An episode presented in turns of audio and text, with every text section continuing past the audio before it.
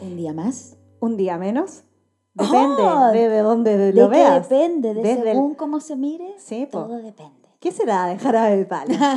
Se murió, po hija. Weona, no, no, que falta no, respeto. Empecemos, no, no. No, de nuevo. Bueno, pero sí. Un abrazo al fal- cielo. una- besitos para el cielo, besitos para el cielo. No, y fue heavy lo de él, pues Sí. porque lo vimos como... Todo eso estuvo él en Ahora vivo. lo recuerdo. Sí, Ahora po. lo recuerdo. O sea, no en vivo, pero eh, se transmitió mucho cuando él se estaba enfermando con... Creo que era un cáncer, tuvo hartos Sí. años con eso. Buenos temas igual tenía Jarabe de Palo, igual fue como, como en una época, eh, tuvo como el tem- en temas letrísticos. A mí tampoco me gusta tanto esa música, pero, pero igual fue como influyente. Ya icónico, música agradable, su voz era bonita, particular, no sé. Sí, como era como Ah, especial. Claro, sí, sí. Bueno, saludo al cielo. Abrazos para el cielo, Jarabe de Palo, no sé cómo se llama.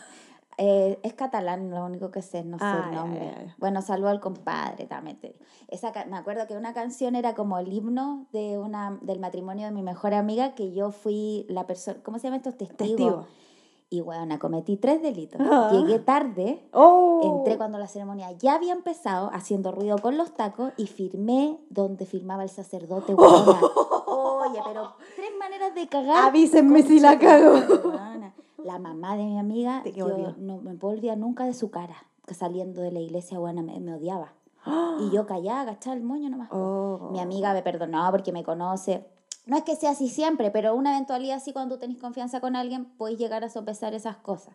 O hay, no cachao, sé, o hay cachao cuando es heavy cuando uno parte mal una weá y, y todo como que Ay, todo weona. se funciona mal. A mí me pasó el otro día eh, que fui a hacer clase, tenías, bueno, tengo todavía el Unimóvil enfermito. Ah.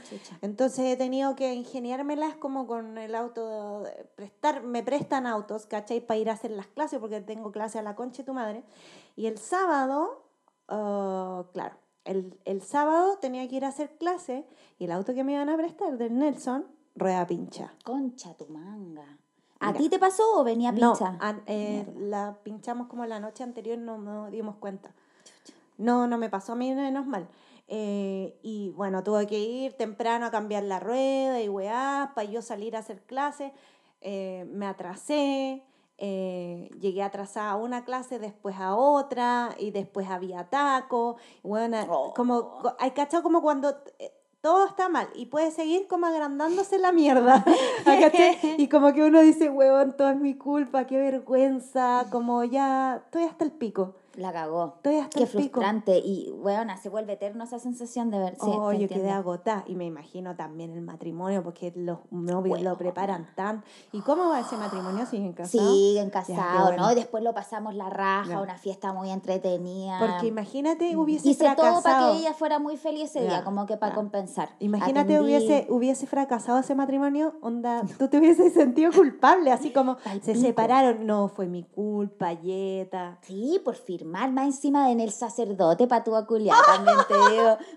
La Pero eso fue como la iglesia. Claro, la iglesia en un momento uno tiene que firmar y yo estaba tan acontecida y nerviosa que ni siquiera miré, como que vi el primer espacio y, te, y firmé. Ya, pero da Pero lo tienen mismo un- porque el acta de la iglesia tampoco es como ponte el registro civil donde Claro. un matrimonio puede quedar sin efecto, ¿cachai? Claro, claro. Como para, o sea, yo creo que a Dios le da lo mismo. Diosito sabe Diosito que una sabe. tiene Sí, sus limitancias. La firma es con el corazón. La cagó, la cagó.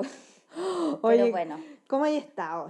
¿Cómo hay estado? hablando de días como con el engranaje, ahora venía para acá, venía bajando el metro corriendo porque venía un poquito atrasada a grabar. ¿Mm? Miro mi mochila, primer fail. Concha no traje mi micrófono. Que mi Ya. micro es como el amuleto de una, ¿entiendes tú? Pero bueno.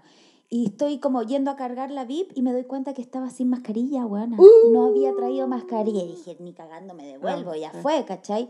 Ya te había avisado y todo, y, y le dije a la, ah, no, y justo como que le dije a la galla que atendía en el metro si tenía alguna mascarilla, y me escuchó un angelito precioso que llegó al lado, y me dice, yo te ofrezco una, Ah. pero estaban usadas, weón. Y puta el angelito, Julia, tráeme otro angelito.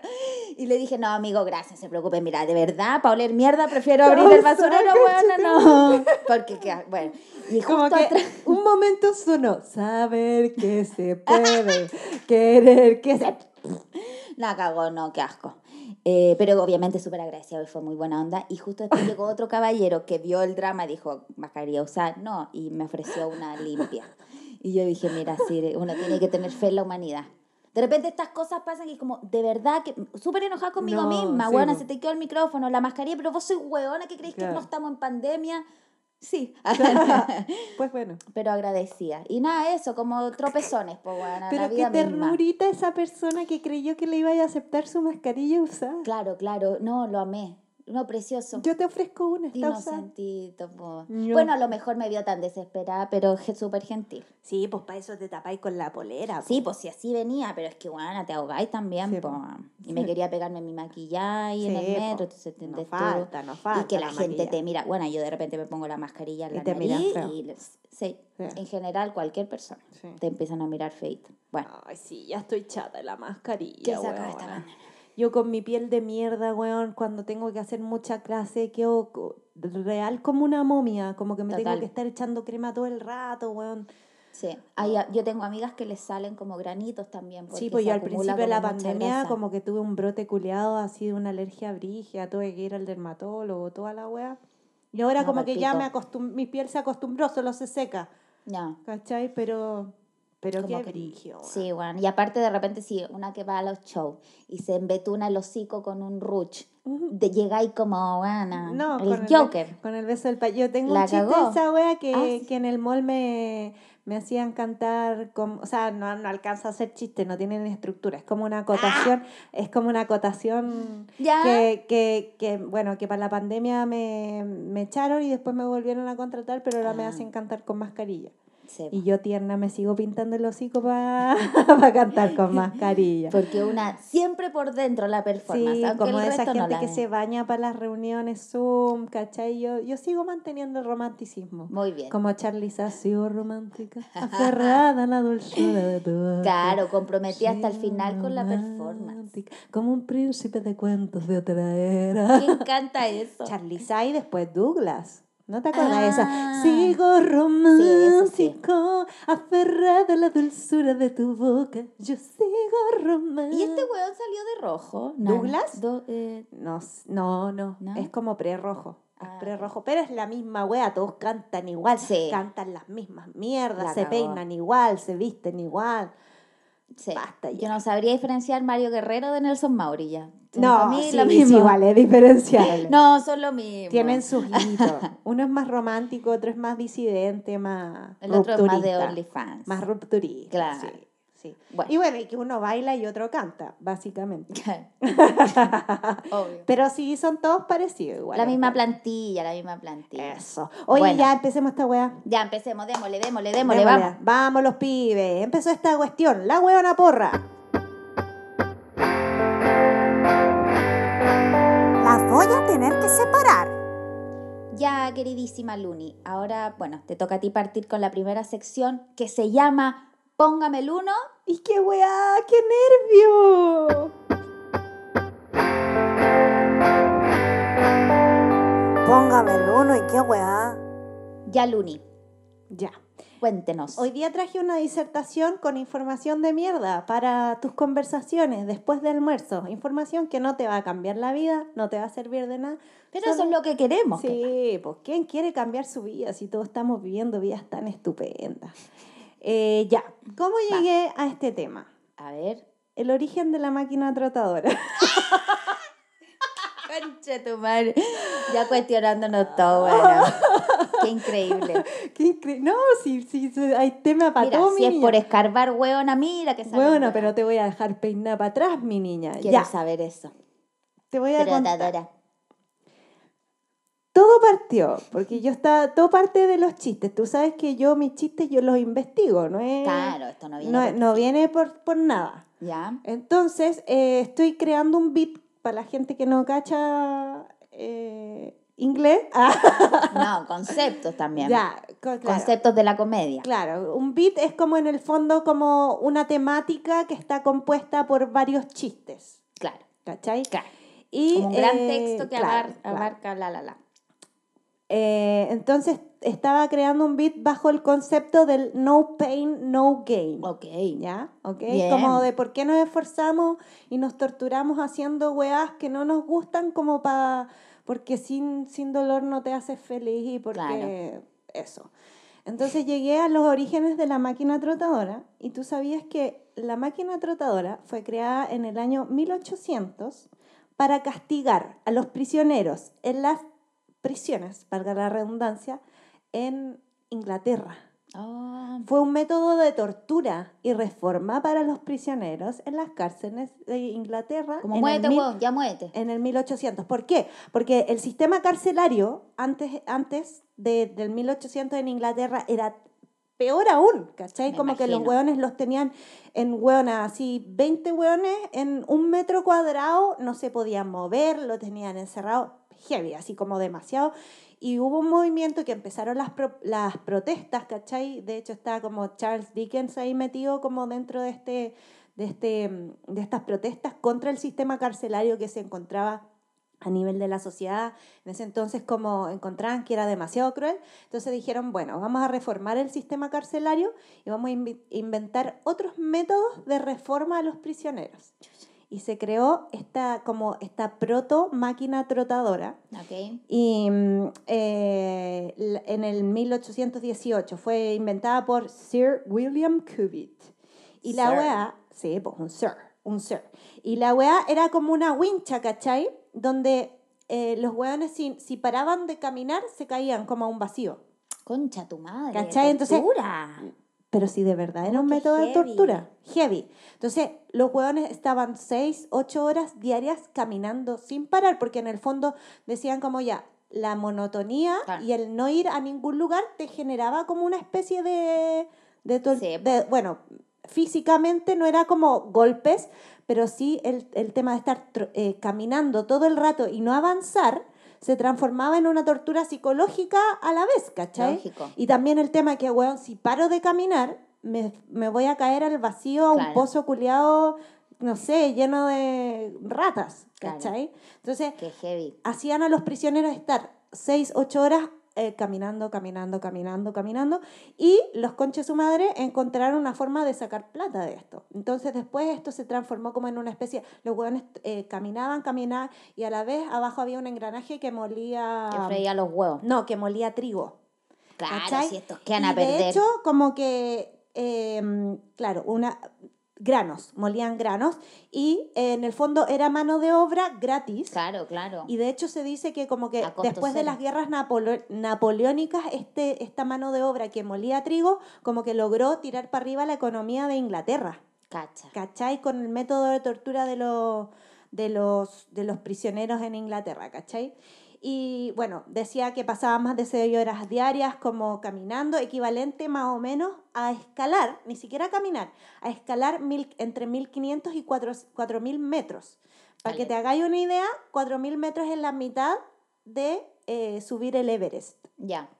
O sea, eso caminaban cantidad en de- un día los prisioneros. Oh. Entonces fue brígido porque después, eh, como, como eh, Estados Unidos era, era como una sucursal en América de, de- de Inglaterra, eh, también se, se metieron a las cárceles de Estados Unidos eh, máquinas trotadoras. que en Como le tenemos la solución, lo Claro, de Inglaterra. Claro. Y, y después eh, pasó el tiempo, fueron un- un- hasta el siglo XIX, mil- a fines del, del 1800, 1898, que se dieron cuenta como a, a nivel de la de sociedad y de organizaciones humanitarias que, que en el fondo era un método de, de tortura Porque claro, eso te quería, te quería comentar, como que ellos eh, evidentemente no decían que era una- un mecanismo de No, tortura, pues era, era como lo que ahora es la, la servicio comunitario, una wea así. Claro. Como lo estamos como re... Claro, insertando como, en la mm, sociedad. Estaban como haciendo muebles ahora. Claro, a flor de hueona. Pero, pero brigio, Claro. porque los hueones, para ellos era como un- una hueá mental y también física. Pues imagínate lo que es estar seis horas caminando sin parar, ¿cachai? Sumado No, eh, a la mala alimentación. Claro, ¿cachai? O las sea, imagínate. de sueño también y Sí, todo. po. Entonces empezó a generar, generar colapsos y lesiones en los prisioneros, ¿cachai? Porque se alimentaban como el pico, Claro. tenían una actividad física brígida y más encima lo psicológico que desencadenaba en los prisioneros el estar expuesto a un método de tortura todos los días, la monotonía, ¿cachai? Sí, pues totalmente. De hecho, como que se hablan como de métodos de tortura que uno dice como que son como absurdos, pero, pero cuando es eh, constante se vuelve una locura. No sé si cachai ese método de tortura la de la, gota. de la gota. po. Sí, po. Claro, y tú decís Me que te caiga una gota, no pasa nada, pero si estáis una semana que te cae la misma gota todo el rato, te empezáis a volver loco. po Sí, al total. pico. Entonces, a fines del, del 1898 fueron prohibidas bajo una nueva reforma, bajo una nueva ley de prisión, ¿cachai? En 1898, y ahí Mm. se sacaron. Se sacaron de, la, de las prisiones y vos velas, nunca las viste, hasta 1911, que en Estados Unidos alguien dijo, oye, esta, esta, máquina, esta máquina me puede servir para algo la voy a patentar. Y patentaron la máquina trotadora y después hasta en 1952 ya con esa patente, con esa idea de, de las que venían de prisión, se hizo como la primera máquina trotadora como la conocemos hoy. Más comercial. Claro, con fines eh, aeróbicos, ¿cachai? Claro. Eh, que igual yo lo encuentro brígido. Como También tiene un tema ahí de estar en, en un loop. en un loop, de- como, pero es como un inconsciente, hámster. Claro, porque es- es verdad esto que decís, como de caminar, caminar y no avanzar, weón. Y la gente a lo mejor se distrae con música, Claro, pero po. siento que en algún lugar de la psique esa weá debe quedar. Pero que brígido igual, como que como los orígenes de la wea a mí me, yo- me llamó mucho la atención como eso. Sí, pero, pero es que la mayoría, a ver, igual no en general, pero la mayoría de, las, de como las innovaciones tecnológicas o parten desde la, la NASA, la ciencia, po. bueno, la- la- el los gobiernos, pues Claro. ellos tienen los- las lucas pa- Claro, para invertir gestionar los, pro- los proyectos. Pero también me hace mucho sentido como, como que, que yo lo que digo como de la concepción que tenemos del deporte. La cagó, claro. Que es como, como una wea que sufrimos. Medio torturoso igual, no pain, no gain, total.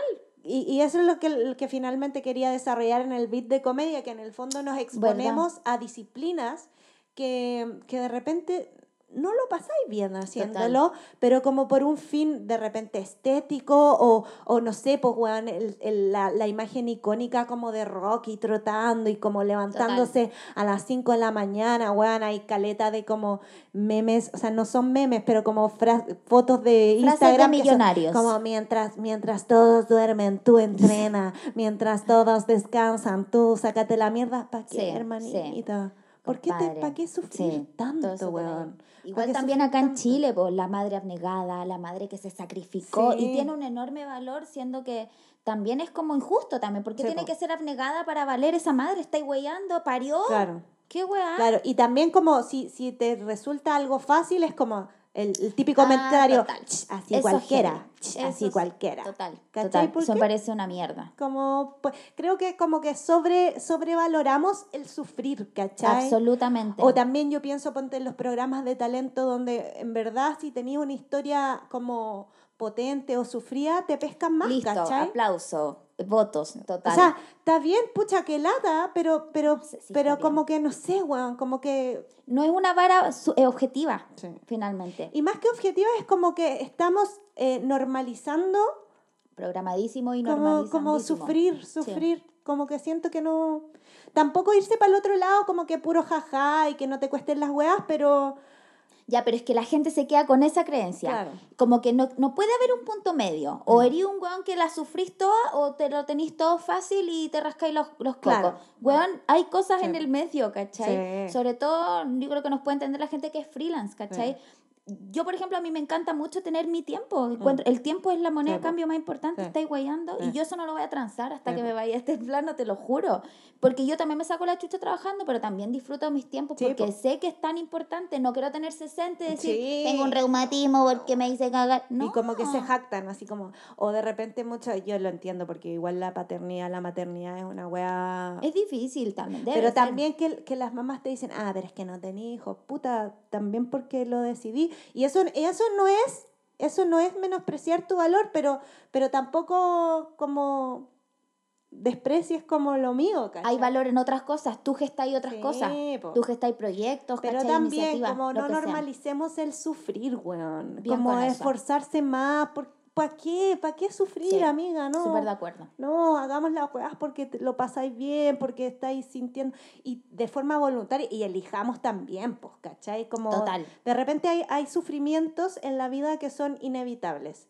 Sí. Entonces, si partimos de esa base, no pongáis más sufrimiento en weas que lo podía evitar. Exacto, exacto. Básicamente. Sí. Esa es mi reflexión Muy final bien, de esta de disertación de la máquina trotadora, que fue un método de tortura. Y mira la vuelta que diste. Buena, dimos. Felicitaciones, muy bien. eh, anotación positiva en el libro eh, de la humanidad. Sí, yo lo encontré muy interesante. buenísimo, buenísimo, muy bien, buena sección. Esa fue mi disertación. Póngame el uno y qué weá.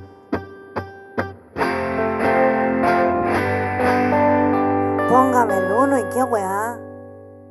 Pues bueno, llegó el momento en que mi compañera le toca hacer su disertación. Mi querida compañera Hopes con dos S. Muchas gracias por esa presentación. Hopes con doble S. Viene en la sección Eh, en la que, en te, la que te fuiste. fuiste. En la que te fuiste.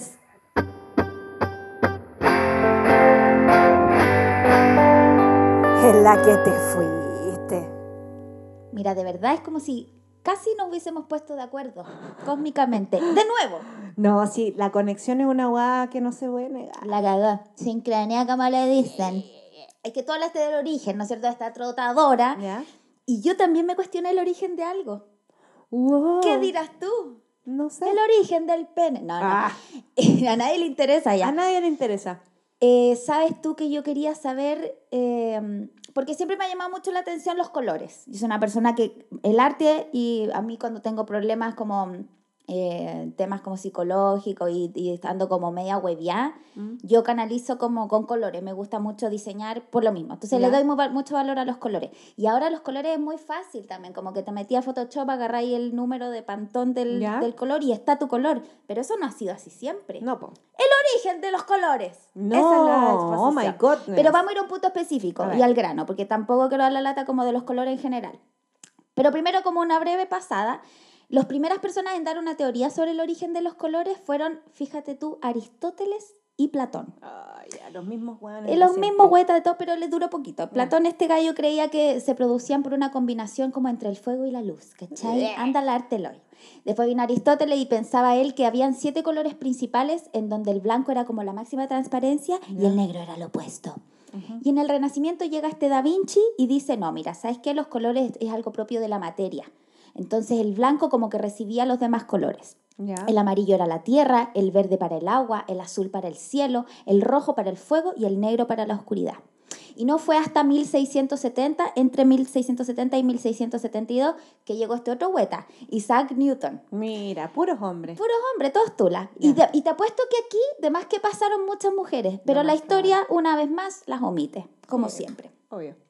Bueno, la cosa es que llega este gallo y hizo este típico experimento el que sale en la portada de Pink Floyd, que como que pone un prisma y recibe la luz y se fragmenta en un prisma Dark Side of the Moon. Dark Side of the Moon. Entonces, eh, eso, ese experimento es, es para descomponer la luz. ¿Y qué se obtiene? Rojo, naranja, amarilla, verde, cian, azul y violeta. Entonces, gracias a eso nosotros sabemos que los colores se crean porque los objetos absorben y reflejan la luz. Mm. Y el color que vemos en el fondo es el rayo de luz que los objetos rechazan. Entonces, por Claro. ejemplo, si yo tengo una pelota roja, esa pelota roja absorbió toda esa gama de colores menos el rojo. Entonces, esa es la razón por qué vemos el rojo, ¿cachai? Absorbe todos los colores menos el rojo. Entonces, lo que vemos es el rojo. Uh. Y la razón, estúpida, la razón es porque por su composición física y química absorbe todas las frecuencias, menos el color rojo. Y el principal problema del mundo antiguo, como que tenemos una fascinación con el mundo antiguo, bueno, no sé, también hablamos de Sí. Elvis, mundo antiguo, Ya, el principal problema entonces en el mundo antiguo era el acceso a los pigmentos para hacer los distintos colores, ¿cachai? Y obtener las tinturas para teñir las telas. Como obtener el pigmento de donde yo puedo hacer como el tinte para la tela. ¿cachai? Ese era como el principal problema porque había poco acceso. Los, habían pocos pocos ciudades que estaban conectadas, ¿cachai? No había mucho eh, acceso a este tipo de cosas. Entonces, yo particularmente me centré en mi color personalmente favorito, que es el color morado. Y el morado tiene una historia muy particular. El morado es un color secundario, ¿cachai? Que se mezcla entre el rojo y el azul. Y durante siglos el morado fue relacionado con el lujo, la realeza y la espiritualidad. Incluso todavía la espiritualidad. Como que está esto de la llama violeta, Violeta. ¿entiendes tú? Violeta Parra y todo esto, bueno. Entonces hay una historia también de ambición, explotación ambiental y deseos por lo exclusivo. Bueno, durante muchos años la humanidad buscó maneras de encontrar, de dar con el color, mezclaban plantas, minerales, animales para pintar las ropas, pero el morado era muy difícil de conseguir, ¿cachai? Eh, y eso le daba más valor, ¿cachai? Aunque el morado ya existía en plantas y flores, como que no podían fijarlo en las telas y que al lavarse no se saliera el color y la Ajá. hueá. Hasta que llegaron, fíjate tú, los fenicios. Mira, los fenicios. Fenicios culiao. Aquí te estábamos esperando, Aquí Fenicio. está. Una de las grandes civilizaciones mediterráneas del mundo antiguo fueron el puente, bueno, ellos, los fenicios fueron como que tenían, hacían el puente entre Grecia y Egipto, ¿cachai? Ya.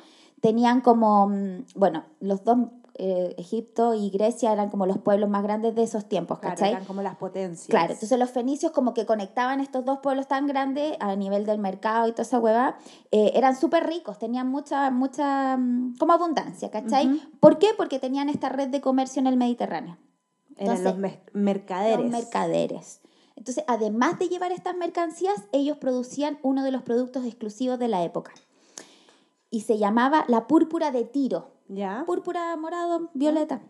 Entonces, esta púrpura de Tiro que le llamaban, eh, fue el primer tinte capaz de pintar las telas de un morado profundo, ¿cachai? Y que no se saliera con los lavados. ¿Ya? Te le fue la raja, tiraron la hueá, el tinte lo descubrieron en el año 1500 antes de Cristo. Y rápidamente todos los ricos y poderosos del mundo querían esta este púrpura de tiro. Y la receta nadie la conocía, era un secreto. ¿Y sabes cuál era el secreto de la receta? Estrujar eh, ca- eh, caracoles. Ah, la no, terrible. La historia torna un giro inesperado. Entonces ya. No vegan. Go vegan, go vegan. Color violeta. Bueno, entonces estos fenicios vivían en las costas de Tiro. Actualmente esto es el Líbano, ¿cachai? Ya. Y habían dos especies de caracol de mar en ese lugar. Habían dos especies de caracol en este lugar, Tiro, que era como una, mm, como una isla. Entonces estaba rodeada de mar y en, y en toda la orilla eh, se alojaban estos, estos caracoles. Que habían dos, dos especies, el Murex brandaris, que se llama, y el Examples trunculus. Esas eran las dos especies de caracoles en el lugar. A ver, alumna, alumna Love, repítame los nombres, no me acuerdo. Murex brandaris y el Examples trunculus. Oh, la- Ustedes lo pueden googlear y es un caracol de mar bien bonito, como que tiene la- en la concha tiene como unos puntitos, ¿cachai? Dijo como concha, dijo concha. Dijo concha, dijo concha. Ah, Ya no. Em, entonces descubrieron que este caracol secretaba un líquido. Y cuando ese líquido lo ponían al sol, ¿Ya? se secaba y tomaba un, un tono morado profundo. Entonces eso se Uh. añadía a las telas y con orina a remojar Ah, y a secar. rico. O sea, si quería ir morado, aguántate el meado. O sea, Claudio Espinia, que estaría muy, muy feliz de, Ah. de caracoles y madre. Qué asco. Sí, total. Entonces, si no huele a orina, no es morado. Y aquí viene el giro dramático, que este tinte era un artículo de lujo porque hacerlo llevaba la vida de muchos de muchos caracoles, ¿cachai? Morían muchos caracoles. Porque, bueno, era apenas, bueno, un caracol produce una gota de líquido que se necesitaba, muy poquito. Entonces, para fabricar, ponte tú, 30 gramos del tinte, había que sacrificar a 250 mil No, caracoles, weona. No, Ándala, basta ¿qué ya. es no, no, no, no, no. No, de verdad. Porque ellos no podían esperar a que el caracol goteara, sino que aplastaban al caracol. Oh, concha tu no, si esta gente de verdad sin alma, weón. no, Oh, terrible. Los fenicios. Los fenicios. Malditos fenicios. Los fenicios aplastaban porque, claro, eh, si estáis esperando que gotee el caracol, estáis ahí 150 Ya, pero por favor. el morado. ¿Cachai? Lo que hacían era aplastarlo. Entonces, moda versus sacrificio. ¿Cachai? Y al final el color morado era sinónimo de caracocidio. ¿Esto cómo era el genocidio de los caracoles? Bueno, Oh, terrible. qué brígido. Entonces, claro, los, eh, como tenía tanto, era tan caro de conseguir, era de mucho prestigio, los reyes y emperadores romanos usaban una túnica morada por ser tan exclusivo, ¿cachai? Como de estatus y poder. Rápidamente tú veías a alguien de túnica morada, tú decías, ya, este flaco es como de la realeza. Y como esta gente no tenía Instagram para presumir de su weá, claro, la túnica, pues bueno, ¿cachai? Oh, la weá, como el pico. como el pico. Entonces estos romanos llegaron, adoptaron el color morado como color distintivo de su imperio. Los romanos culiados tomándose toda la weá, se tomaron el color morado. Eh, y la producción del tinte en el Mediterráneo. Y solo los emperadores podían vestirse completamente de morado. Los demás altos rangos solo podían usar prendas, como un Ah. guante morado, pero no todo. todo Claro, porque todo. era muy cara la po. Claro, y porque era, era- era- los emperadores podían hacer eso solamente. De hecho, hay una historia que había un emperador, el emperador Nerón, que vio en el teatro, estaba en el teatro el emperador y vio como en el público una mujer con una túnica morada. Y el guan se volvió puto loco. Se Ay, enfureció y no halló nada mejor que Nerón culiao. Ay, conche su weón, tómate un calmante, weón, Nerón. Ay, la weona, solo ella podía vestirse morado. Solo la Nerona, Nerona, Mm, culi- mm. ya, Nerón, porque es Nerón. Ah. Ya, la cosa es que no halló nada mejor que arrastrarla hasta el escenario. Le No. quitó el vestido y la pateó. No. Porque morado y porque Nerón. Imagínate. funao, No, Nerón funao. Funaísimo. Bueno, güey.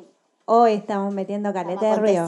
ya. Acontecía, estamos Es que el. Nerón se hizo presente, me hace por pelarlo. Oh, Entonces, el conche heavy. su madre Pero bueno, grande. imagínate.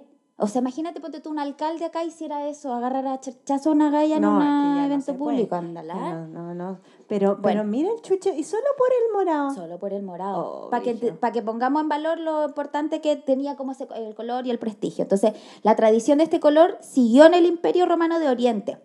Y después, bueno, vino la época del Imperio Bizantino, que es como la segunda parte del Imperio Romano, y los príncipes y nobles nacían y los ponían como en piezas toda tapizada de morado. Porque psicología. Entonces, como que cuando este niño nacía y se rodeaba del morado, como que se creía que se iban a acostumbrar al poder, a la grandeza. Y se comportaban con Ah. esa magnificencia. Mira los conche tu madre. tu madre. Qué heavy. ¿Y te sigue gustando el morado después de saber esto? Eh, de otra manera al final. Pero podemos continuar porque la historia Ah. Ya. cambia en un, en desenlace más amigable. Ya. De verdad que sí, no A nos ver, quedemos con. Nerón culiao. No, que queda la caga entre los Sí, caracoles y. Nerón. Como. Bueno, la cosa es que cuando cayó Constantinopla, en el 1453, se acabó el legado de los romanos. Ya. eh, y también la producción del morado. Entonces, ese proceso se perdió, porque como que se perdió en la historia y, Ah, y no- ya. no- se perdió la receta. Y ahí, gracias, los caracoles pudieron como vivir un tiempo tranquilo porque viviendo, dejaron de huear su con el morado. imperio, El ¿cachai? imperio de los caracoles Se hicieron canciones, caracol, caracol. Claro, la caracola mágica, todas esas cosas. Solo porque tenían casa propia. Acabó, envidiosos culiados, Nerón culiado. Sí, bueno, em, y quedó como una leyenda la púrpura de Tiro, ¿cachai? Y después de eso hubo varias tinturas que alcanzaban tonos violeta con extractos de flores, minerales y hasta estiércol de aves. Ah, qué rico. Pero ninguna daba con el, como lo que La duraba, fijación. ¿cachai? Que se fijara con los lavados y al sol. Entonces esta sequía de morado duró hasta el siglo XIX, cuando un hombre descubrió el tinte morado más duradero y versátil de la historia. A ver. Todo parte con la malaria. Plot twist de nuevo. Ah. Aquí otra etapa de la época, huma- la malaria. Concha tu madre. Concha tu madre, que obviamente se murió mucha gente producto de eso, Sí. pues hasta que en 1820 descubrieron una sustancia maravillosa que es como la base del remedio, que es la quinina. ¿Ya? Entonces la quinina es una sustancia que se aísla químicamente de la corteza de un árbol. Saca la corteza, extraen este, extraen este, esta- este químico ¿Ya? y bueno, así lo hacían antes. Entonces los europeos lo necesitaban porque lo ocupaban como medicina para la malaria. Ya. Y la quinina era muy necesario, pero este árbol crecía solamente en Sudamérica. ¿Ya? Entonces esta gente se estaba enfermando de malaria en Europa, ¿cachai? Entonces les salía muy caro ir a agarrar la corteza Claro. al árbol. Entonces, ¿qué era más fácil? Sintetizar esta quinina. Ya. Entonces ahí aparece un, aparece un químico que se llama eh, August Hoffman, ¿cachai? Y él empezó como esta búsqueda para sintetizar la quinina y le pasa esta pega a su estudiante, William Henry Perkin. Con toda- La zorra. Eres terrible Henry Perkin. Entonces le- a él le dio la tarea a este gallo de sintetizar la quinina y tras varios intentos el Perkin no logró sintetizar la quinina. ¿Por qué habrá sido? Porque soy terrible Perkin, así como esos hueones que lo hacían crecer con las piezas moradas. Hueón, si te llamáis Perkin, estáis destinado a fracasar, La po. La cagó. Entonces, claro, no lograba sintetizar, pero producto de estos experimentos le salió una sustancia que se llama alinina. Ya. Una sustancia oscura y pesada. ¿De qué color? Morado. ¡Viva! Morado. Mira el Perkin, le salió el tiro por la culata, pero la culata le, Mirá le trajo quién te suerte. burlaste vos. Sí, la cagó. Eh, y claro, se puso a estudiar más a fondo la linina, se dio cuenta que podía teñir la celda, va, perdón, la celda, la seda de un color morado brillante. Entonces Buena. imagínate, descubre esta weá, puede teñir la seda, que es una tela como Mm. igual de, de prestigio no sé qué, la teñía de un color morado brillante y además era resistente al agua y a la luz. Y así se obtuvo la primera tintura morada. Grande Perkin. ¿Qué hizo Perkin? No fue una Perkin. Perkin dejó la, la academia química Adiós, y ¿qué hizo? Abrió una fábrica de tinturas Listo. y al morado le puso malva. Entonces, ¿qué pasó? Los victorianos enloquecieron con esta hueva y se convirtió grito y plata. El gallo se hizo millonario eh, y se conoce, de hecho, la época como la época malva. La zorra. Eh, y basándose en eso se empezaron a sintetizar tinturas de otros colores, ¿cachai? Bueno, y ahí, ¿cachai? Como eh, ya para terminar, la fake news de la época, eh, Oscar Wilde escribió en 1891 que el color morado era para ancianas. Como una crítica Ah. culiada, pero de- desató como la idea, tiró la idea Ya, mala onda. ¿cachai? Entonces, ¿qué pasó? Porque Su todo- pasivo agresivo. su pasiva Ah. agresividad. Nada nuevo bajo el sol. ¿Y qué pasó? Empezaron a, a- a salir este cagüineo como entre la realeza, como, oye, pero el morado es de ancianas, ¿cachai?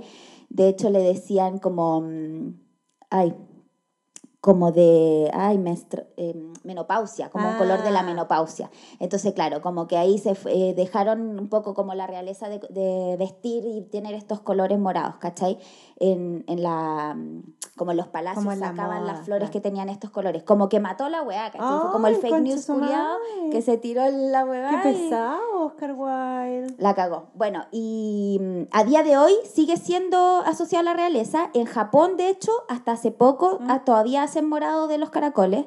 Mira. Ja- aquí viene la última Ah, pelea y final. Eh, Japón y los mixtecos, que es un pueblo indígena de México, ellos también hacían el morado de caracoles, pero la gente mixteca, Ah. el pueblo indígena de México, ellos no mataban a los caracoles, los ordeñaban, cual ubre de vaca. pero por último, No, ¿y tú los No, al mar. Yo, yo ordeño Yo caracoles. ordeño caracoles. Mira la pega La interesante. wea weón. La cagó.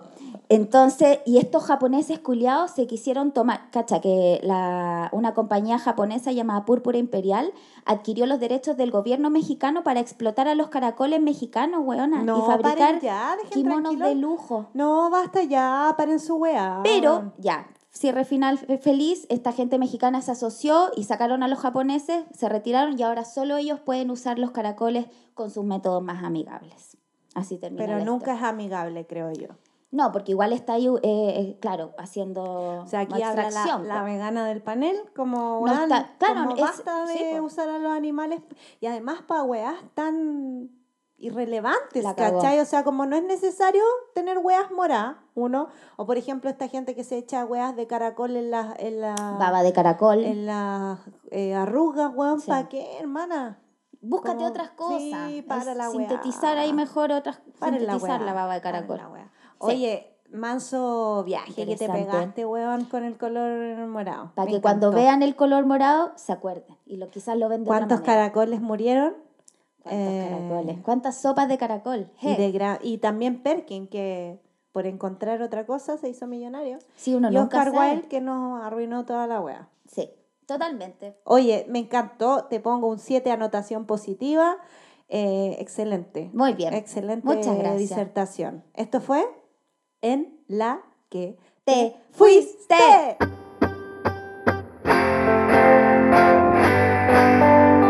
En la que te fuiste. Interesante capítulo. Muy interesante. Oye, sí, ¿sabes Como qué? El origen de las weas. Ya El origen de la wea. El origen de la wea. Así partió la wea. Sí, Yo creo que como que hemos ido avanzando con la especificidad de los temas de las disertaciones. Está bueno. me está gusta bueno. esa wea, me gusta esa wea. Y bueno, y así estamos llegando nuevamente. Al final. eh.